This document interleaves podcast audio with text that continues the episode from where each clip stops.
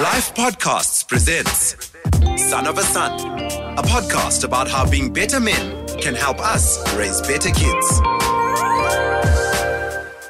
not all of us will get to be great fathers to little ones, but I'm always going to be a father until my last breath. And so, even when my kids are in their 20s, even when they're in their 30s, yes, I won't be wiping their bums, hopefully, but I'll still be giving them guidance. I'll still be an influence. I'll still be. Sure. And so, for me, it's about learning. It's always about am I doing the best I know how? Hi, my name is Kgabo Legora, and you are tuned into Son of a Son. My guest today is Bongani Bingwa, a South African legend in the broadcast scene. This conversation was really, really inspiring for me. I hope you guys dig it. Let's go.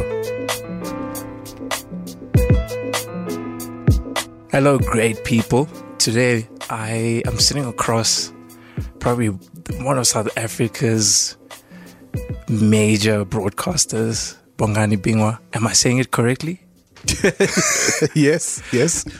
Man, I'm I'm really honored to be sitting where I'm sitting right now. um, welcome. Thank This you, Is, thank uh, you. Yeah, so this is Son of a Son.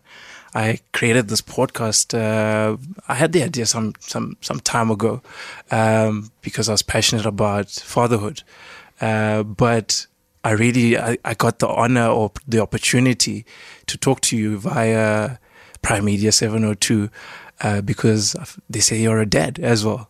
How's that been, bro? Uh, fatherhood is uh, well. Firstly, thank you for having me. Um, uh, it's an honor on my part to be part of this. Fatherhood has been the single greatest honor of my life. It's also, and I know this sounds like you know the cliche that everybody throws at you. It really has been the hardest job um, that I've ever tried because That's a important word. Tried. It is also the thing for which I have felt the least prepared.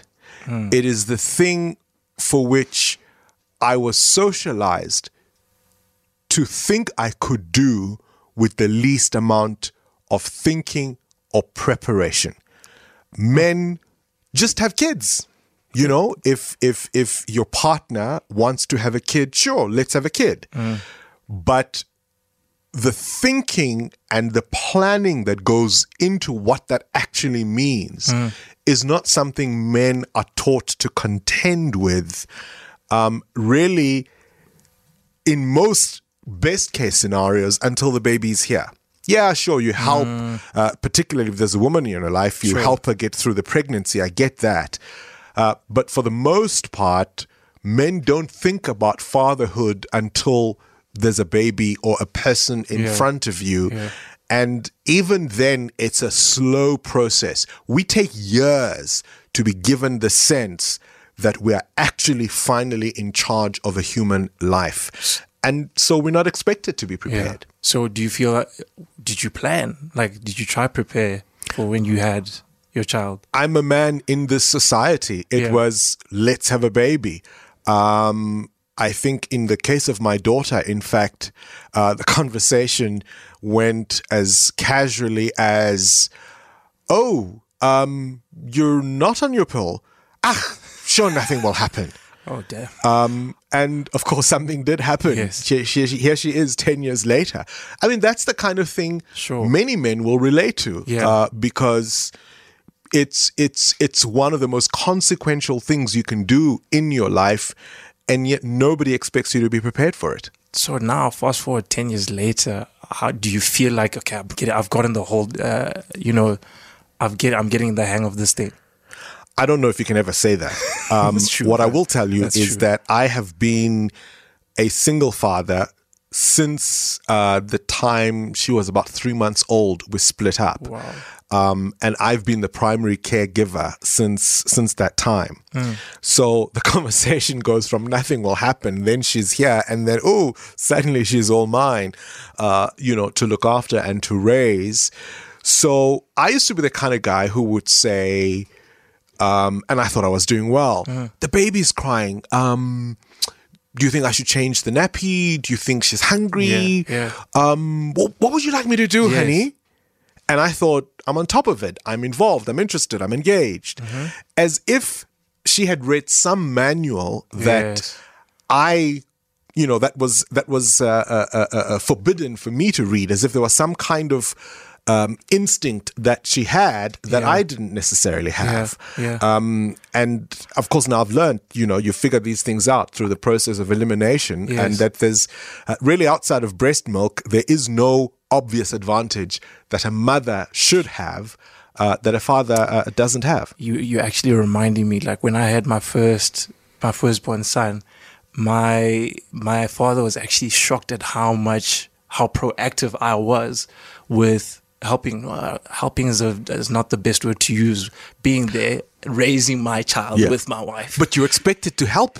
That's what it is Exactly, But uh, you're right in saying that you didn't have a manual, but you got at the process of elimination is like, if she can't do this, who's going to do it? Yeah. Kind of thing. So I, I think even when my father saw me doing all these things, it's like, what what's happening here, bro? Yeah. Like, and I could understand his context, but I think like when he saw that, he, uh, his question was like, why didn't I do this? And and that was the question that he sat with, and he was like, yeah, I should have done this. There's nothing that would have stopped me from doing this. yeah. You know, your daughter, how's that been, bro? How's how's your journey been with her? So raising sons and raising daughters, um, those those are like two podcasts on their Tell own there, it, right? Um, I mean, it's been interesting. I think that the bond between a father and a daughter is a very special one, uh, much like a mother and a son, obviously, is too. But I think the biggest lesson is to also understand that she's still different from how I am. I'm a male, and there are things that, and it may be to do with socialization, it may be to do with the specific individuals concerned, I'm not sure, but there are still things that even though I've been the big figure, Yeah. the big parental figure in her life, she is still negotiating. So we are now negotiating, uh, you know, uh, pre-puberty and the changes that she's experiencing and how she's beginning to see the world. And I have always been proud of the fact that for most of the 10 years that she's been alive, I've been the first to know. I'm now slowly adjusting to the fact that going forward, at least for for quite a time, I might be the last to know. So so does that do you ever feel like you're incapable like as she's going through all of that? I mean like I have girl I have daughters as well and like when I think of like when when they're gonna experience like puberty and all of that stuff, I'm like, yo, I need to kind of like prepare myself to how am I gonna respond to that? Like how like how's that been for you? I mean like it's not like you don't have the reference of you know a woman Uh, you you can only give her this perspective from what you know Look, I do think that obviously I I take my parenting very seriously, but I'm also comforted by the fact that because of the things that we know that our parents uh, didn't know, didn't do, um, I'm I'm also careful not to put unreasonable expectations either on myself or on my children. Sure. And what that means is the biggest thing I can give them is a foundation of love, a foundation of confidence, a foundation maybe even of assertiveness. I will not be a perfect parent. Um, hopefully, you know, they will be better parents than I was. Sure. But I will have my own flaws. I will have uh, things for which they might need to see a therapist. I don't know yeah, yeah. the question I need to wrestle with at the end of the day is did I do the best I knew how to do? And did they experience my parenting as somebody who was doing the best he knew how? And if those questions are settled with a yes, I'm happy. man like i'm really inspired by what you just said. Because uh, sometimes it feels as though not a lot of men think that deeply about th- that role. Like what are you saying? What are you doing? How are you processing what's coming up in your child's life? And how, what role do you play in that? And i think like for the fact that you have that level of intentionality for me i sit here having this discussion with a, another man that thinks the same way. It's really, really inspiring. But but I wanted to like kind of like get a bit of the context of where your what your story is. Like, how is your upbringing with your dad? Like you compared to your dad. How's your father your father ring versus his? I I liked my dad. My dad was I have to be I almost have to be drunk or high. I mean, not that I've ever been high, but I, I, I imagine what being high would be to be close to the kind of man my father was. He was he was larger than life. He was bubbly. He was he was he filled a room. Mm. He was the kind of person you could have a conversation with and time would disappear. He was the guy who could really talk with kings and paupers. Quite literally. I remember a trip we had come from uh, we were in the rural Transkei in the Eastern Cape. We had gone, I think, to Port St. John's or one of those areas. We'd come from a beach and we're driving past a village. He drove a Mercedes Benz, the latest and best at the time. He was a lawyer. And we drove past a village where there was a msebenzi, a function, Yeah, there was yeah, a yeah. gathering, and people were sitting around. A group of men were sitting around, uh, you know, uh, drinking traditional Sure. beer. My father stopped the car, got out, sat with these men, and struck up a conversation. And about 20, 30 minutes later, got back into the car and we drove off. What did you think when you saw that? Yet, my father wasn't there. When I was 21 years old and I was a student, uh, he lived in PE at the time. And I remember being on a shoot for a TV program I was doing uh, at the time. And I remember saying casually to the director as we landed in PE that my father lived in this city. And since the time I was seven, I had only seen him three times. Between seven and, tw- and 21. So I had this experience of that's why I call it a kind of high because I had this experience of this larger than life personality who suddenly wasn't there any longer. So I grew up with a fantasy. I grew up with a myth of what could have been. Um, my father was one of the smartest people I'd ever met. Sure. Um, and yet he wasn't there. He made choices in his life uh, that took him away from his children, that took him away from his family. And the lesson I learned about my father was to understand that we're all imperfect beings. Um, and, and, and that's why, as a parent, I've also learned that it's not about me right? Uh, it's about this person you have brought into this world who had no choice in this relationship. To some degree, as a man or as a parent, you have some control about whether you want to have kids or not. Yes. The kid has no choice. The kid is just there. Yes. So the relationship, and this is why I don't have a lot of angst, it's not about me, it's about them Yes. because despite my father's absence, there was enough in my times with him mm. to still give me this hero that I remember for all the wrong choices he made in his life But that were were able- consequential yeah. for us, for him, and for me. And so you ask about how I parent differently compared to him. I think the thing that I'm aware of more than anything else is that it's not about me. So, for example, I have a 23 year old. I, I hate to use the word stepson. I adopted him, uh, and he's much more mine in terms of his personality and his interests and his outlook Sure. raising a stepchild versus a biological child underscores the point that I'm making that it's not about you. Being a parent is about the child. When you raise someone who's got options, because your kids are your kids, but when your child has to negotiate whether they accept your discipline or authority, because actually you're not my dad Sure. you have to grow up. You have to always be the adult in the room. You have to wear the big panties. It's not about you.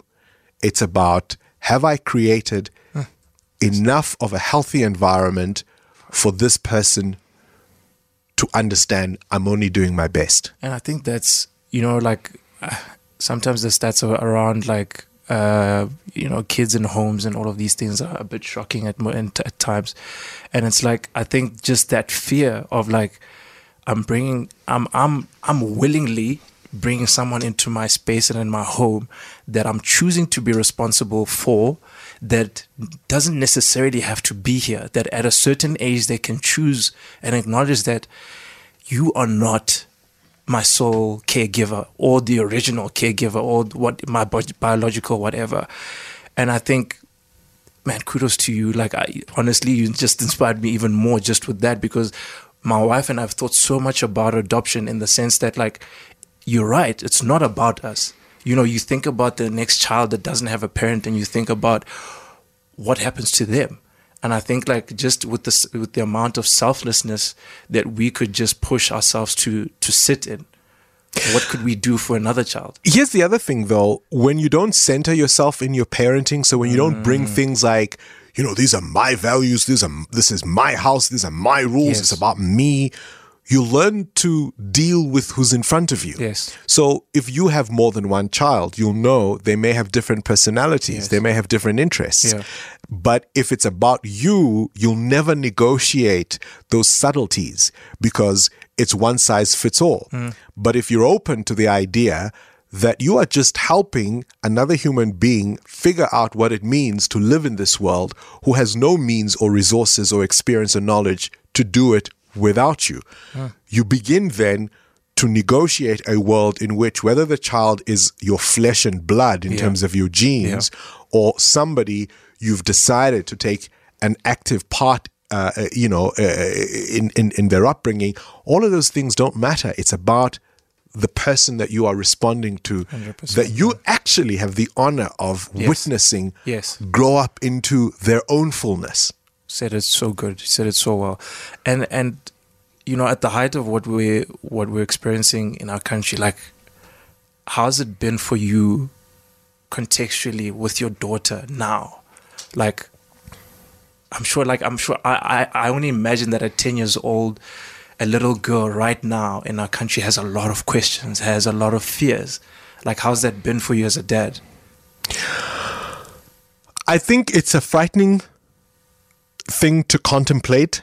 At 10 years old, they're still children. Yes. Um, I'm, I, I have been privileged enough um, to be able to provide a sheltered life for my child. But there are already things that you worry about. You worry about your child every time they're not in your care. You worry about your child when they are with extended family members. When, if you are no longer with uh, the other parent, what happens in the other home? You worry about your child when they want to go and sleep over at a friend's house and you do calculations like how many other males are in that house? Is there a father? Is there an uncle? Is there a brother? Yes. um, you are a little bit more assured when your daughter wants to sleep over at a house where there's a single mother with only daughters. You think, okay, that might be okay. So these are things to negotiate, these are things to grapple with. I have worked hard at being the house where everybody wants to visit because that's easier because then it Yes. means I'm there. Yes.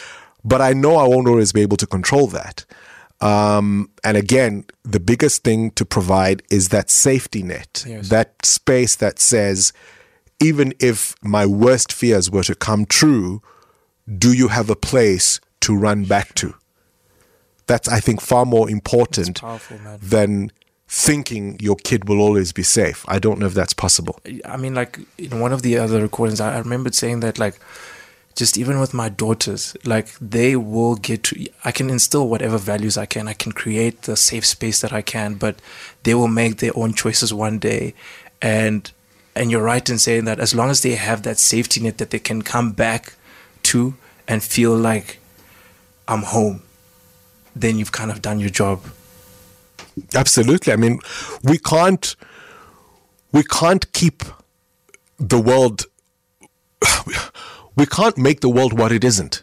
Yes. You know, we can't Yes. make the world the way we would like it to be. It is what it is. Yeah, I and. I keep emphasizing the point of how do you help this human being navigate the reality in which we all exist? That's the best you can do. You can't reinvent the world. Hundred percent, man.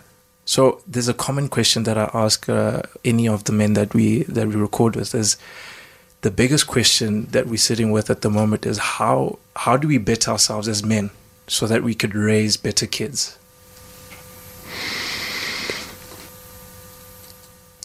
I don't know if there's a simple answer to that. I don't know if there is. You've acknowledged that even with your own father, the learning hasn't stopped, right? Mm. By observing you with your kids, it has raised questions in his mind about things he might have done better. Perhaps your father wasn't necessarily a great father to little kids, but he can still be a great father So to an adult man. So true. So Right? true. So true. Um, and it's a learning process. Maybe not all of us will get to be great fathers to little ones, but I'm always going to be a father until my last breath.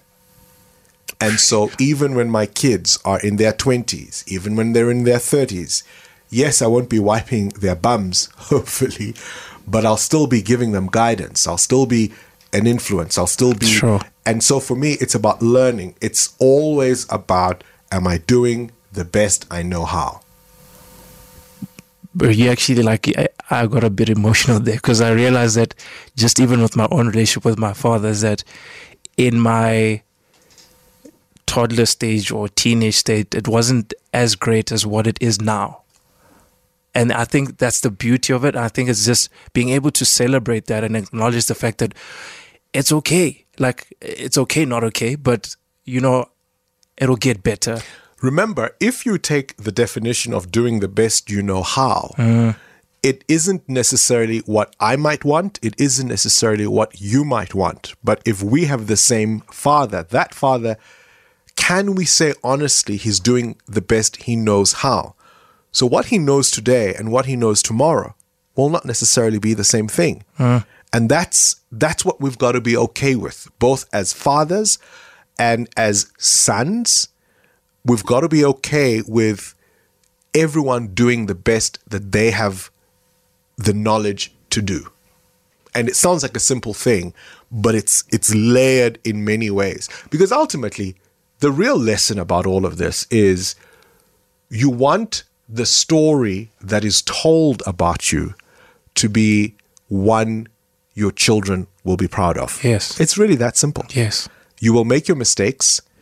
You will hopefully learn from your mistakes. Uh-huh. You may make choices that may have lasting consequences for your kids. Even then, it may be okay if they know you did the best you knew how to do. Amazing, man. Bongani, thank you so much, bro, for your time. Thank you so much for your stories. And that's it, folks. Life Podcasts presents Son of a Son, a podcast about how being better men can help us raise better kids. Hashtag Son of a Son.